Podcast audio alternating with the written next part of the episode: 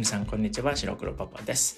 えー、前回話した通り、えっ、ー、と、前回は自由奔放っていう言葉、キーワードを使った会話例を3つ紹介したんですけど、えー、その、えっ、と、会話例の中に出てくる自由奔放という言葉を使った文章の、えー、シャドーイングのエピソードになります。えー、それでは、えっと、まあ、会話例が3つあったので、シャドーイングの文章も3つあるんですけど、えっと、3つじゃあ、シャドーイングできるように、あの、5回繰り返してますので、シャドーイングして練習してみてください。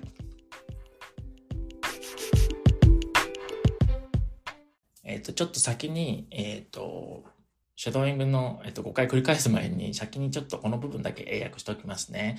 で、最初の1個目の文章の英訳は、鈴木さんっていつも自由奔放に生きている感じで羨ましいですよね。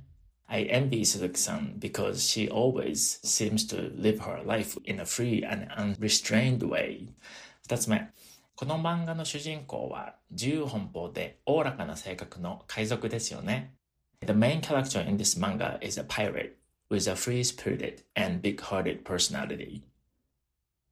え3つ目。あのアーティストは彼自身の自由奔放なライフスタイルが作品にも現れていますよね。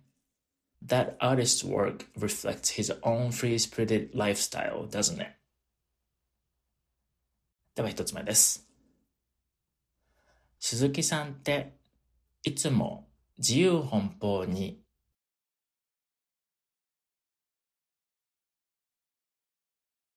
生きている感じで羨ましいですよね。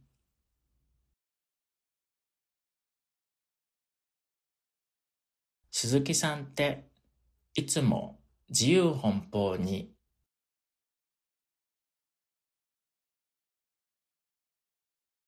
生きている感じで羨ましいですよね。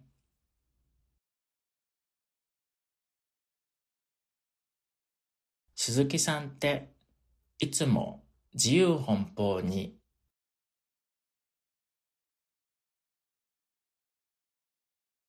生きている感じで羨ましいですよね。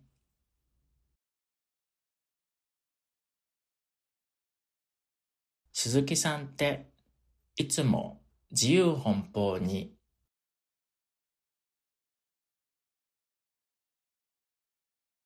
生きている感じで羨ましいですよね。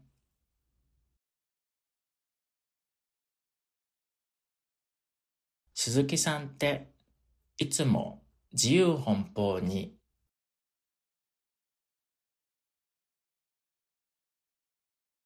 生きている感じで羨ましいですよね。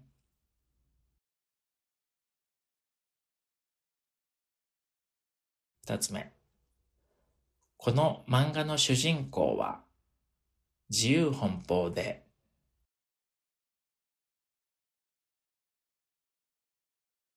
おおらかな性格の海賊ですよね。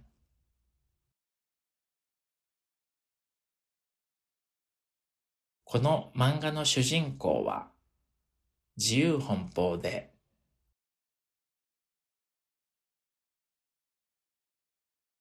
おおらかな性格の海賊ですよね。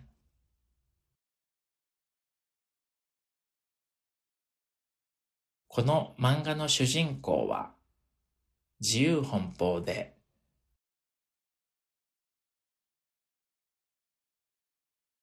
おおらかな性格の海賊ですよね。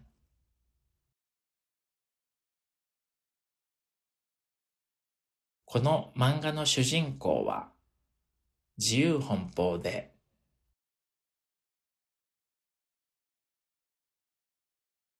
おおらかな性格の海賊ですよね。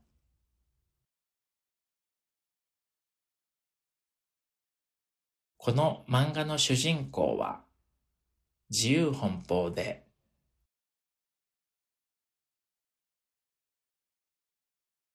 おおらかな性格の海賊ですよね。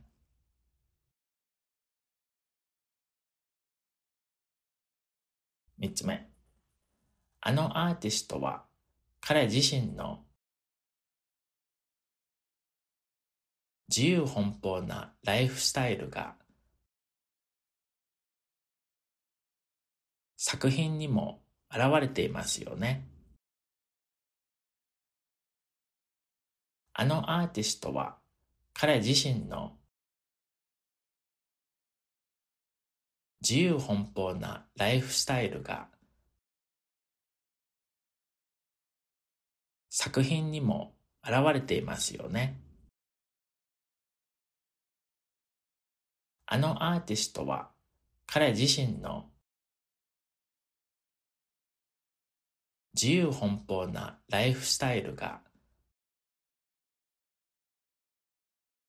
作品にも現れていますよね。あのアーティストは彼自身の自由奔放なライフスタイルが作品にも現れていますよね。あのアーティストは彼自身の自由奔放なライフスタイルが作品にも現れていますよね。